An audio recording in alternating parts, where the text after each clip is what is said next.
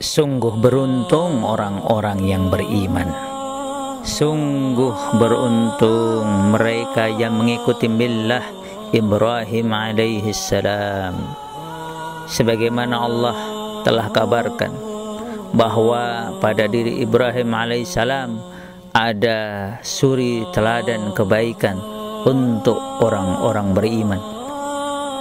Ibrahim alaihi salam berdoa dengan doa yang perlu kita teladani, doa yang Allah tuliskan di dalam Al-Quran nan suci di surat Al-Mumtahanah ayat 4 hingga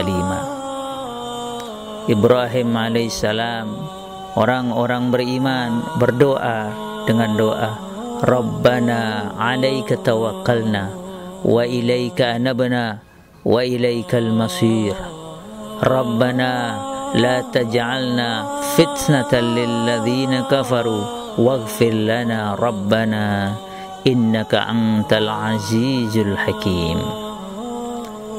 Ya Rabb kami, hanya kepada Engkaulah kami bertawakal, dan hanya kepada Engkaulah kami bertaubat, dan hanya kepada Engkaulah kami kembali. Ya Rabb kami, janganlah Engkau jadikan kami sasaran fitnah bagi orang-orang kafir, dan ampunilah kami ya Rabb. Sesungguhnya Engkau yang maha perkasa, maha bijaksana.